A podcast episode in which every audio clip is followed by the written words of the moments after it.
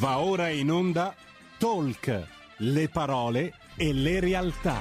Sara Garino conduce Alto Mare. Le notizie, i protagonisti, i fatti, le opinioni, anche le vostre. E la linea va a Sara Garino.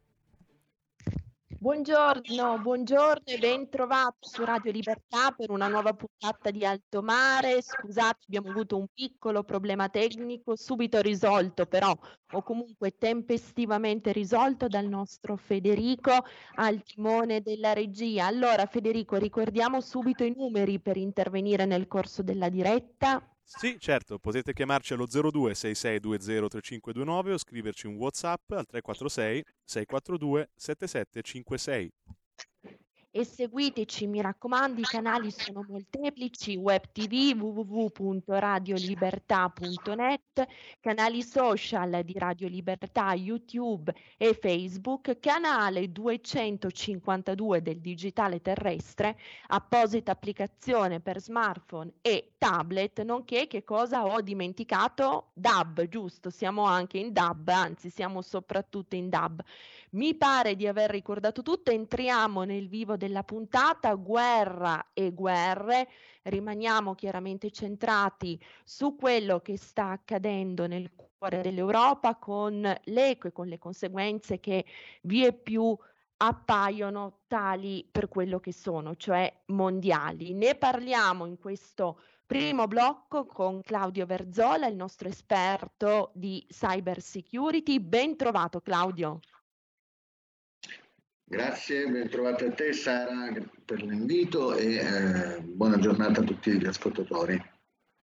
Grazie, grazie ancora Claudio per la tua presenza, la costanza e tutte le finestre che ci stai aprendo nel corso di queste settimane sul tema della guerra ibrida. Ebbene, di guerra ibrida ha parlato ieri anche Liz Truss, ministro degli esteri britannico, andando a individuare proprio nel dominio cyber, ma anche nelle conseguenze che la guerra in Ucraina sta già comportando e comporterà in termini di immigrazione di massa, una delle sfide senz'altro più, più perigliose e difficili eh, con le quali l'Occidente si dovrà confrontare nel prossimo periodo. Quindi Claudio, davvero eh, questa dimensione cyber comincia a essere portata agli onori delle cronache anche dai leader europei ed essere palesata per quello che è, cioè la nuova frontiera del conflitto? Eh, diciamo, la, le attività diciamo, su, eh, sul dominio cyber, sul dominio cognitivo eh, sono degli strumenti. Ecco, a me piace diciamo, citare come, come, esempio evolutivo ecco, di quello che sono gli strumenti che l'uomo ha eh, cominciato ad adottare nel, nel corso della propria, eh, diciamo, della propria evoluzione. Eh, quell'immagine del film 2001 di nello spazio in cui la scimmia prende coscienza che con un osso eh, diciamo, utilizzato come strumento può eh, procacciarsi ecco, del cibo e cacciare. E nel, nel, 2022, ma oramai diciamo, è un, una cosa non, non più eh, novità, eh, abbiamo scoperto ecco, che eh, le grandi potenze ma, diciamo, eh, hanno cominciato a sfruttare anche quello che sono eh, tutte le attività che possono essere svolte all'interno ecco, delle reti informatiche. Perché? Perché eh, l'informatica eh, è arrivata a eh, contaminare, a condizionare, a eh, rendere possibile l'interconnessione e la gestione di tantissime attività che vengono svolte eh, diciamo dalla, dall'uomo, dalla gestione dell'energia elettrica alla gestione delle comunicazioni, eh, fino, fino, anche all'attivazione di strumenti ecco, di eh, analisi e controllo eh, sul, sul, terreno. E quindi tutto ciò che può essere utilizzato eh, dal punto di vista bellico eh, o eh, diciamo, per acquisire informazioni che è connesso alla rete può essere disturbato, può essere inibito, può essere annichilito ecco, eh, anche attraverso la rete. Eh, ma il passaggio, ecco, diciamo, quella che si può dire una sorta di novità è eh, quella legata alle vulnerabilità umane, perché comunque diciamo, eh, il tutto ancora, per quanto l'intelligenza artificiale stia cominciando a prendere sempre più piede, il tutto è comunque demandato a degli esseri umani, delle persone. E quindi in una situazione dove il conflitto non è più tra, un, eh, tra civiltà eh, diciamo, divise dal punto di vista di capacità eh, e di, e, di, sviluppo, ad esempio la guerra contro i talebani che eh, si muovono eh, a piedi su e giù per le montagne fatta dalla Nato eh, con satelliti e missili intelligenti, ecco, avevamo una, un divario eh, abbastanza grosso e quindi diciamo, la, tipologia di approccio dal punto di vista bellico eh, è stata differente da quella che in questo momento eh, la Nato sta approcciando nei confronti della Russia eh, sul campo ecco, de, dell'Ucraina. Eh, voi vedete, ecco, eh, si, si, svolgono decine di attività volte a modificare la percezione eh, de, de, della realtà, non soltanto per confondere il nemico, ma anche per creare il consenso necessario alle nostre democrazie di poter, per poter diciamo, muoversi con più scioltezza. Certo. Certo, assolutamente. Claudio, hai citato la Nato nel corso del vertice che sta per eh, partire a Madrid, verrà delineato il nuovo, eh, il nuovo concetto strategico dell'alleanza per i prossimi dieci anni.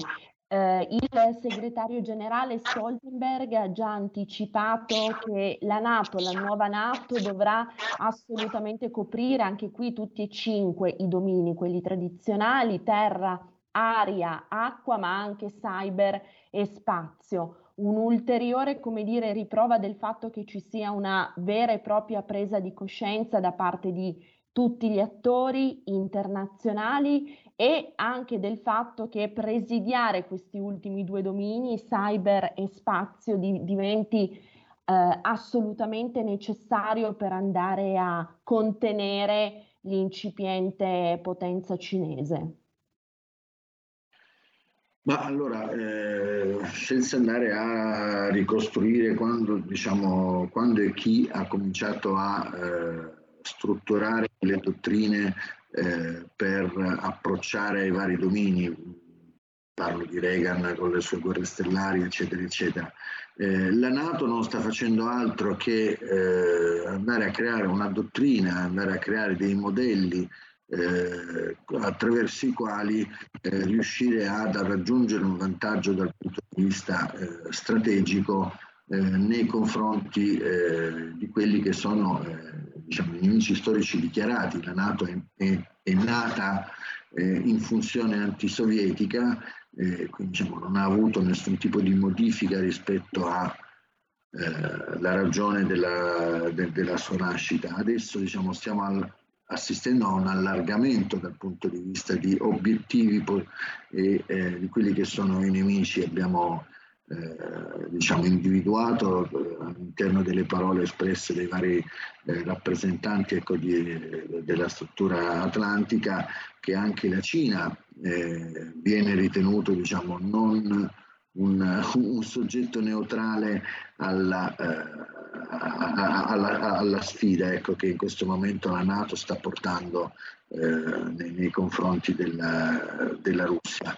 E, è ovvio ecco, che eh, ci si eh, prepara per uno scontro ecco, che a mio avviso è, è molto ricercato, ecco, permettimi questa, eh, questa considerazione. Ecco, io vedo molta ricerca di come aumentare e gestire al meglio il livello dello scontro piuttosto che di come diminuire la, eh, la portata ecco, eh, del, dello scontro stesso. Ecco, iniziative di pace non ne vengono prese quando... Quindi si cerca più il casus belli, Claudio, mm. rispetto a canali per appianare le divergenze. So che a te piace molto il latino e ti cito, ecco, diciamo, Esopo, Lupus et Agnus. Eh, eh già. Eh, e non si tratta di una questione eh, diciamo di tipo tifo calcistico, ecco, uno tifo per la squadra bianca, l'altro tifo per la squadra nera. Eh, si tratta secondo me di una situazione che, che vede l'Europa che eh, diciamo era in piena fase di eh, espansione e che cominciava ad approcciare a eh, determinate questioni, vedi quella energetica, in maniera eh, diciamo eh, uniforme, in maniera diciamo eh, condivisa, il che avrebbe potuto dare vita a una politica estera comune, a un sistema di difesa comune. Abbiamo gli Stati Uniti d'America, diciamo, eh, che hanno una propria filosofia dal punto di vista di come eh, gestire i rapporti internazionali. Ecco, ricordiamo eh, quello che furono dei rapporti di forza eh, che hanno imposto che l'Europa dovesse comprare determinati eh, prodotti dagli Stati Uniti d'America e potesse o non potesse esportare pena dazi eh, altri prodotti eh, negli Stati Uniti. La Russia che comunque volendo, che, che, che piaccia o no è un, è un attore che in questo momento, grazie alle materie prime, ha, eh, ha posizionato eh, se stessa ecco, all'interno del mercato globale e ultima fra diciamo, i soggetti che hanno cominciato a competere, quindi l'ultimo player, la Cina.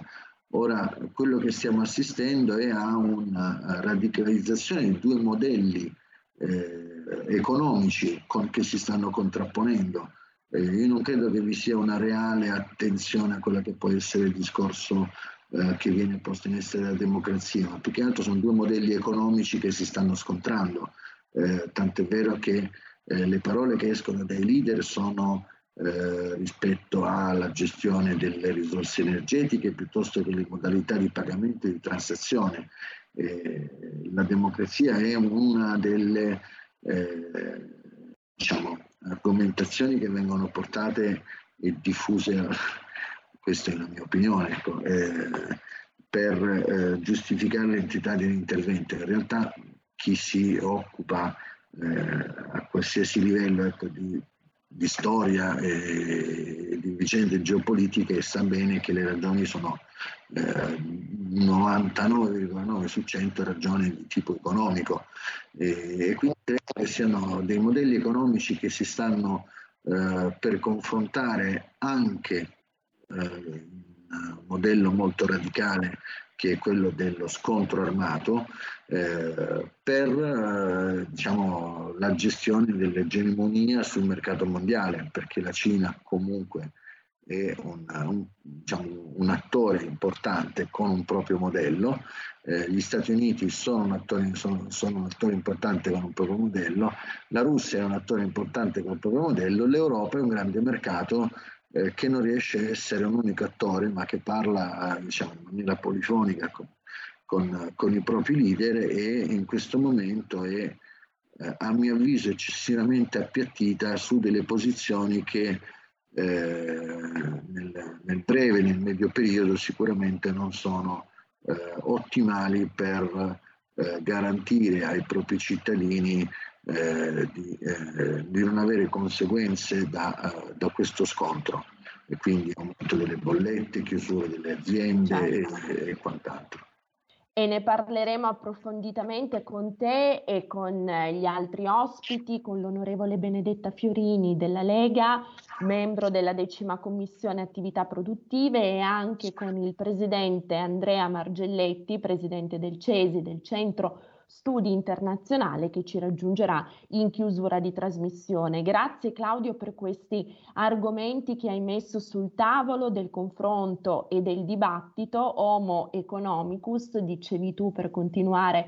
a parlare latino e per quanto concerne invece il posizionamento dell'Europa eh, l'hai esplicitato a chiare lettere, a qualcuno chiaramente conviene che il nostro continente si esprima in modo polifonico e non corale. Del resto, anche in questo la storia maestra di vita, divide e timpera, era notoriamente un aforisma spesso e volentieri sulle bocche degli antichi romani. Ma eh, salutiamoci per 60 secondi di pausa pubblicitaria e poi rientriamo per il secondo blocco di Alto Mare. Stai ascoltando Radio Libertà, la tua voce libera senza filtri né censure, la tua radio.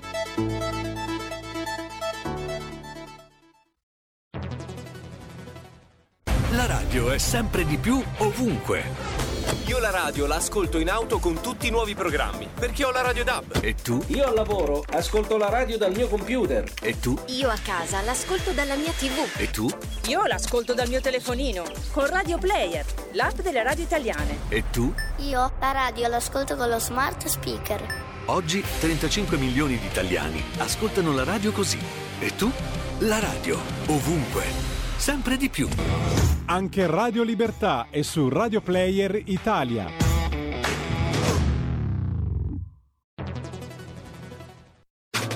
Stai ascoltando Radio Libertà. la tua voce libera, senza filtri né censura. La tua radio.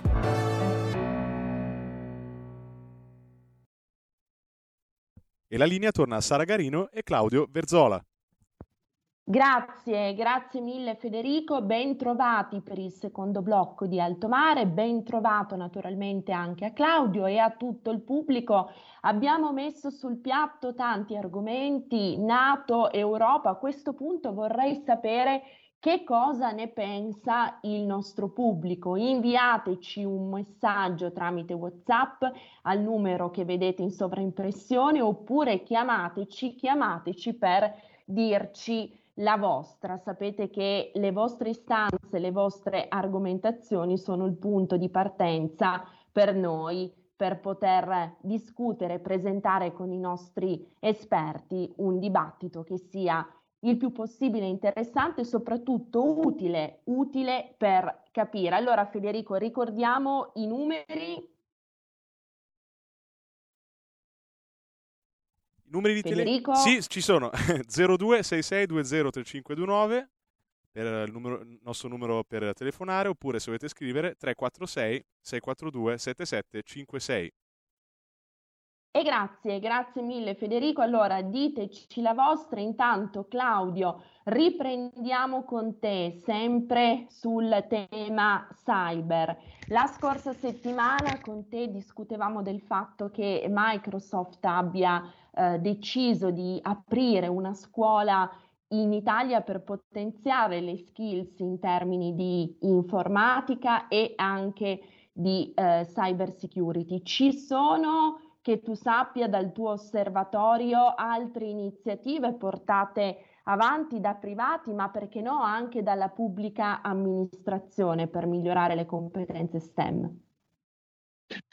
Allora, eh, Microsoft è un soggetto privato che eh, ha il eh, privilegio di aver fatto diffondere l'informatica eh, a livello di massa, eh, quindi tramite il proprio sistema operativo eh, Windows eh, è riuscita a eh, diciamo, invadere tutte quante le nostre case con i primi personal computer, dall'altra parte avevamo la Apple col suo Macintosh.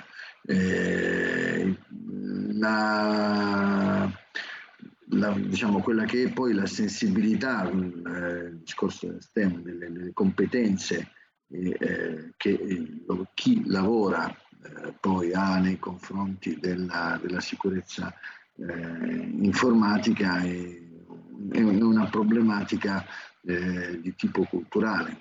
Io faccio un esempio, prima di entrare in trasmissione ero in, in, riunione con diciamo, dei collaboratori stavamo analizzando eh, per fare un piano di risk assessment, no, la, la, il funzionamento di un software.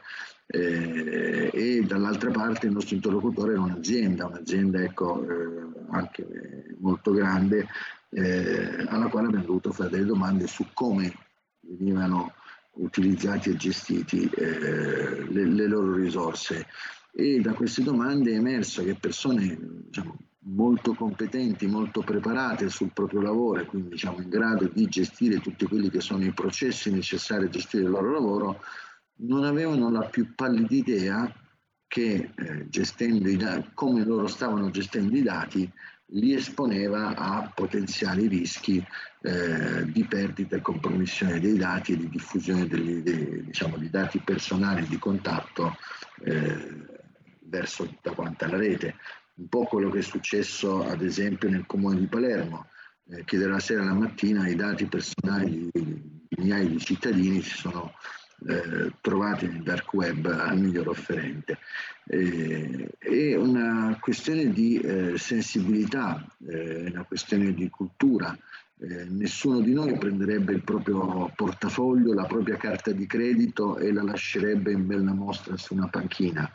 Eh, sui, con, con, con l'informatica invece lo facciamo, quindi lasciamo eh, un, un, file in un contenitore virtuale eh, per il quale ecco, non abbiamo pensato ecco, che un qualcuno domani ci potesse entrare e con quel file arrecarci un danno.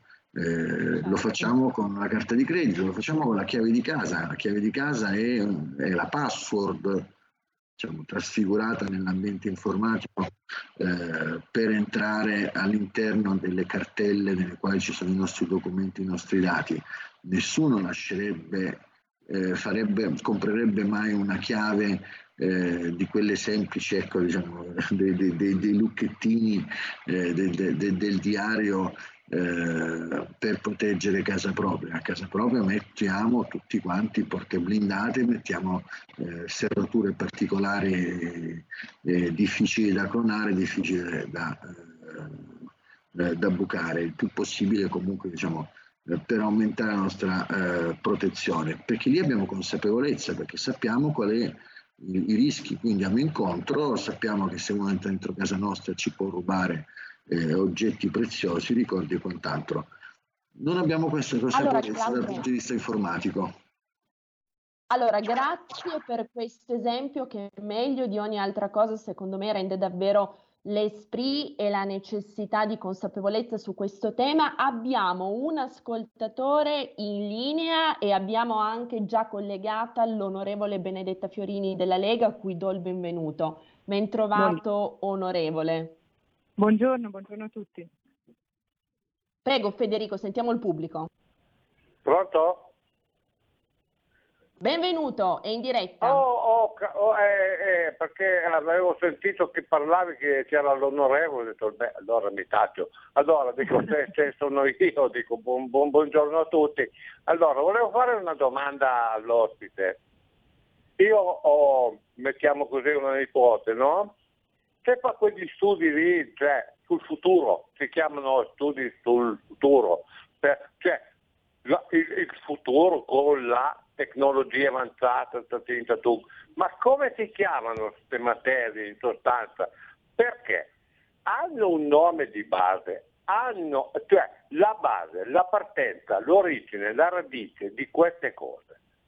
Perché poi il futuro, il futuro è come un regista che pensa a un film e che andrà in onda fra due anni. È diverso il discorso. Allora, questo tipo di università, che poi è un'università, ma che tipo, che titolo ha poi nella vita? Cioè cosa vale quello che studi poi nella tua vita andando avanti? Ti dà una possibilità certa di un lavoro, di, di, di una non dico una posizione sociale, ma no, no, no, dico di un lavoro normale, di uno stipendio. Ecco, questo è questo che non capisco, perché è tutto vago, sono dei discorsi piuttosto, cioè, che ti lasciano un, un po' nel dubbio, capite? È questo che io voglio dire. Se, è come dire, se io vado all'università e dico, beh, voglio fare l'ingegnere, pan, fatto, mirato, conciso, voglio fare il medico, ting, tung, tang, e prendo la mia strada. Ma qui è una cosa vaga. Ecco, scusatemi perché sono ignorante di questa materia. Eh? Grazie, un saluto a tutti.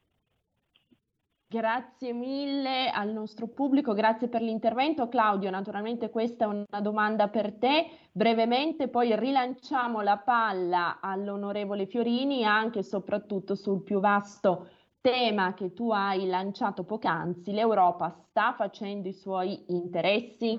A te la, la risposta, Claudio, prima. Allora, prima di tutto chiedo scusa perché nel frattempo mi è arrivata una telefonata e, eh, a cui ho dovuto per forza rispondere e quindi non ho potuto ascoltare, sentire il radioascoltatore. Se, L'ascoltatore chiedeva se queste discipline, diciamo, queste materie, queste nuove materie che da molti vengono percepite, diciamo, come nuove, non ben perimetrate, che guardano al futuro, alla tecnologia, quindi anche alla cyber, visto che di questo che stiamo parlando, mm. garantiscano poi nei fatti opportunità di lavoro concrete, sbocchi certo, professionali concreti per chi decide di adirvi? Allora, eh, diciamo che eh, dal punto di vista degli studi predittivi, faccio un esempio ecco, su un settore che totalmente manca al nostro paese a livello di, eh, di, diciamo, di studi universitari, nel nord Europa si è cominciato già eh, da parecchio a eh, favorire diciamo, questi percorsi di studio per le persone. A che cosa serve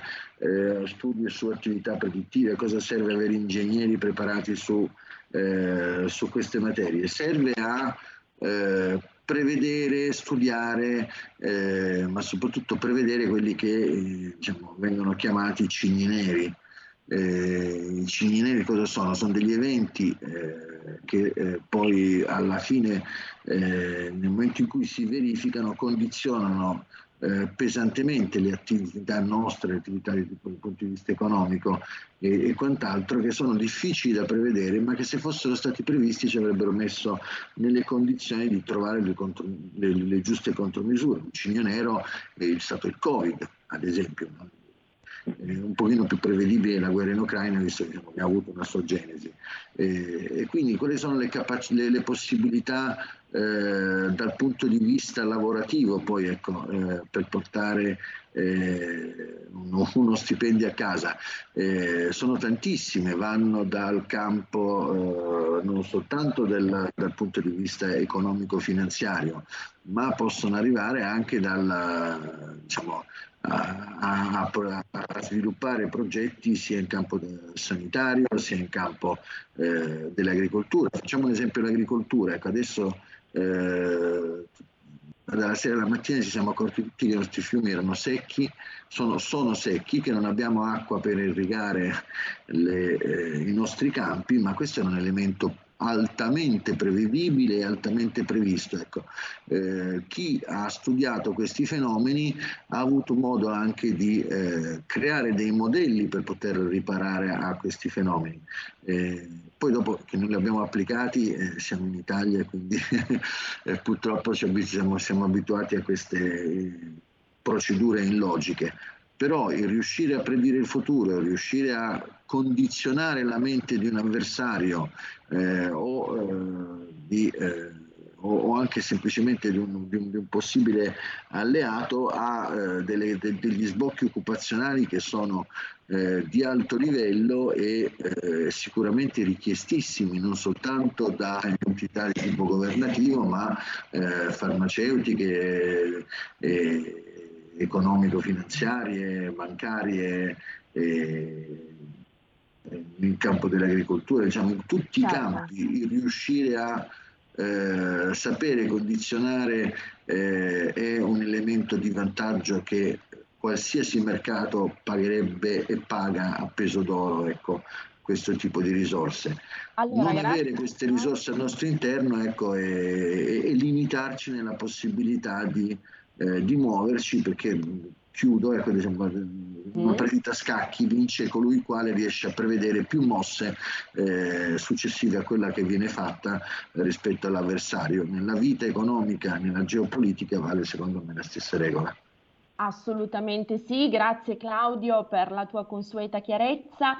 Chiedo allora a questo punto all'onorevole eh, Fiorini anche per rimanere in questo tema della previsione che diventa anche prevenzione eh, quello che sarà il prossimo autunno, già adesso si vede nei prodromi, sarà un periodo, sarà una stagione davvero davvero difficile. Anche per questo bisognerebbe, come dire, sapersi muovere in anticipo e avere la consapevolezza, l'accortezza di dire le cose esattamente come sono. Oggi sul Corriere della Sera c'era un'interessante intervista fatta nota a Henry Kissinger, il quale al primo punto dell'agenda politica europea ma anche mondiale pone il discorso di come far finire questa guerra, come arrivare al tavolo della pace, come eh, porre fine a questo circolo eh, vizioso comunque di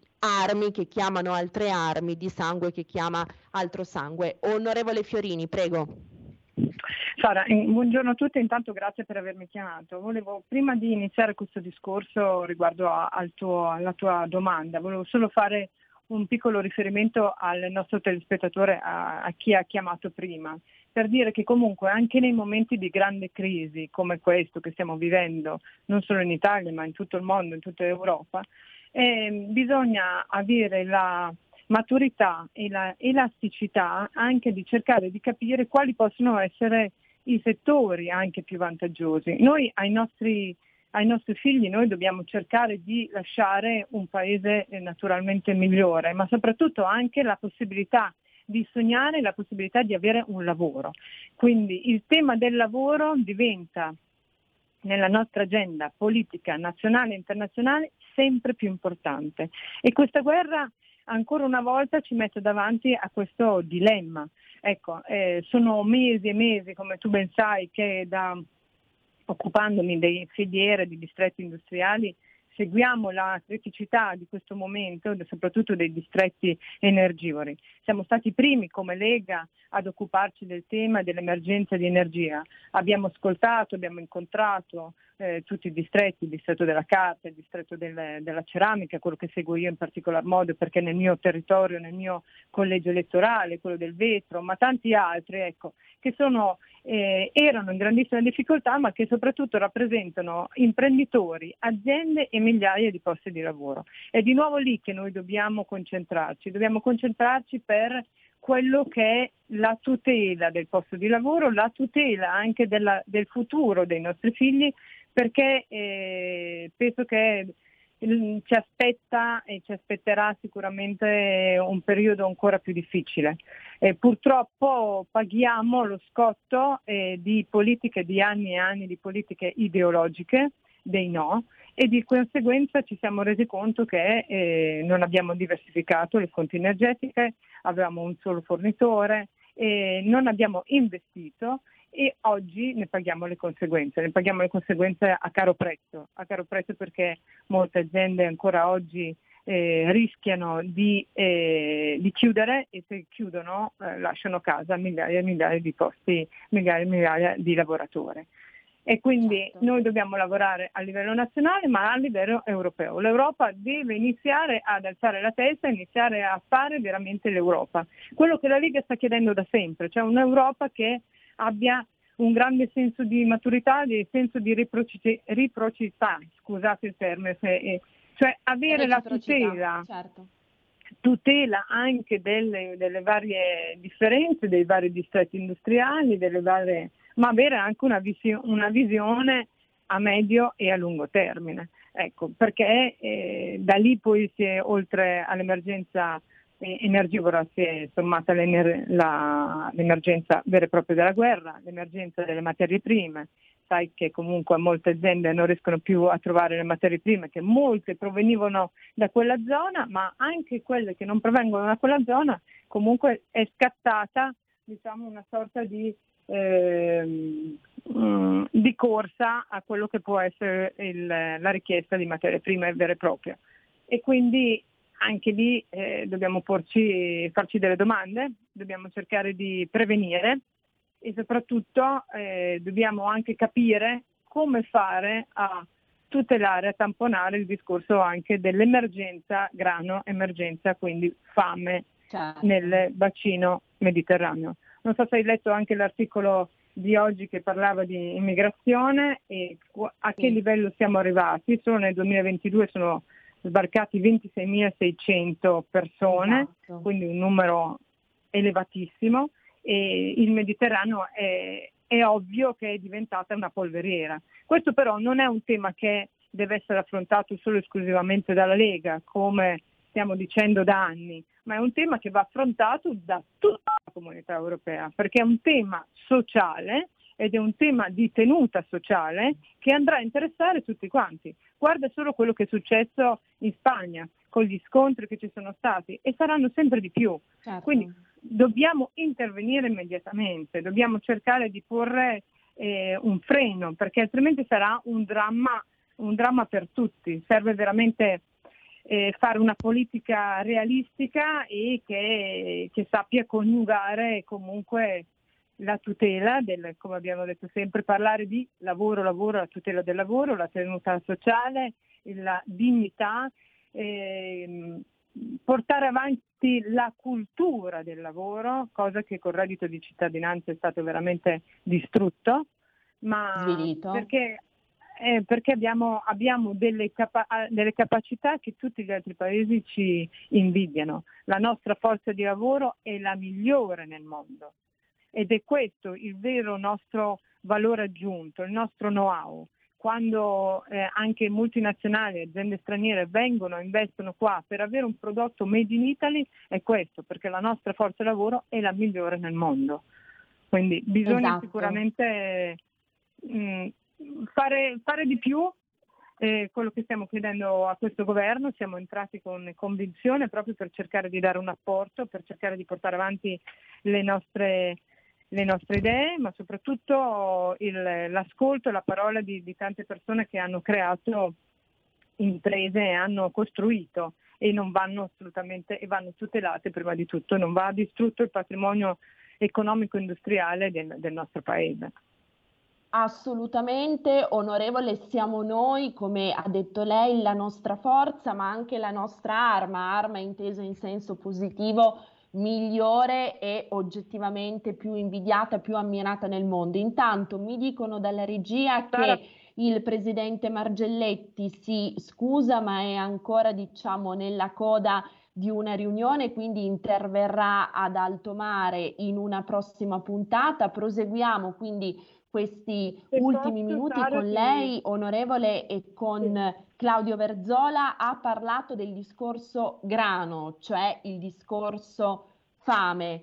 Eh, si stima che all'inizio dell'autunno saranno 75 milioni di tonnellate di grano fermi, bloccati in Ucraina. Il segretario dell'ONU Gutierrez ha eh, affermato oggi eh, come le eh, trattative con la Russia stiano andando avanti, quindi pare, si spera che ci sia la possibilità di sbloccare tre corridoi in maniera tale da consentire a questi approvvigionamenti di venire distribuiti, specialmente in Africa. Diceva prima onorevole, il Mediterraneo è una polveriera, in geopolitica tutti gli accadimenti, tutti i fatti sono collegati, quindi una crisi alimentare recrudescente in Africa eh, potrebbe andare, verosimilmente andrà ad aggravare ulteriormente il problema di un'immigrazione selvaggia e Incontrollata. di cui lei ha rammentato poc'anzi i numeri per i quali l'Italia sarà ed è in prima fila, ai noi.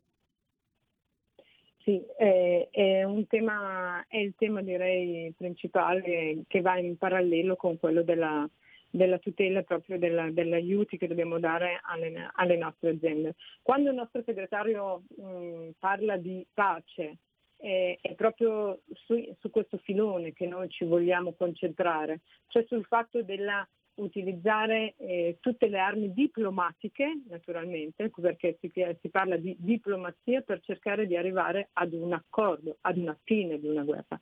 Più questa guerra si protrae, più va avanti, più naturalmente l'emergenza aumenterà e eh, le- naturalmente i risultati purtroppo saranno disastrosi, disastrosi eh, per tutti e quindi occorre mh, fare uno sforzo eh, con tutti i paesi che possono intervenire per mh, parlare di diplomazia, per parlare di pace, per parlare di il Dialogo. fuoco, per parlare di, oltre alla naturalmente cercare di ehm, evitare di vedere quello che stiamo vedendo anche in questi giorni, anche ieri, di, di queste morti drammatiche. E quindi penso che sia proprio un discorso serio e pragmatico che va fatto, che devono fare e che dovrebbero fare tutti i partiti, sinceramente. Non è- mi meraviglio di chi non parla di diplomazia o di pace. È questo eh, noi do- dobbiamo spingere il più possibile in questa direzione, dobbiamo spingere affinché proprio eh, si, ci sia uno stop, una fine, perché non possiamo anche intervenire eh, ogni volta per eh, aiutare naturalmente mh, mm, riguardo a proprio distretti industriali come le dicevo prima, per quello che è dell'energia. Certo. Oggi, oggi il tema, un tema, un altro in agenda è proprio il tetto del prezzo del gas. Bisogna, mm-hmm. bisogna che quindi ci si renda conto che mh, la guerra eh, va approntata sempre di più e, eh, in maniera unita e soprattutto che serve un'Europa forte, diversa e in, eh, che intervenga in maniera univoca. Grazie, grazie mille onorevole Fiorini, grazie per queste parole che davvero circolarmente chiudono il discorso che abbiamo fatto in incipit con Claudio Verzola, chiudono per oggi ma non esauriscono chiaramente gli approfondimenti, continueremo a discuterne nelle prossime puntate di Alto Mare anche con lei, anche per approfondire con lei, con il presidente Margelletti e ancora con Claudio Verzola il discorso cyber. Intanto grazie, grazie mille grazie. all'onorevole Fiorini e buon lavoro. Grazie a voi, grazie mille, buona giornata. Grazie mille on- onorevole, grazie naturalmente a Claudio Verzola. Grazie a te Sara e a tutti i radioascoltatori. Grazie al nostro Federico in regia e al nostro pubblico. Non cambiate frequenza anche se siamo in DAB e proseguite con i programmi di Radio Libertà. Alla prossima. Avete ascoltato Alto Mare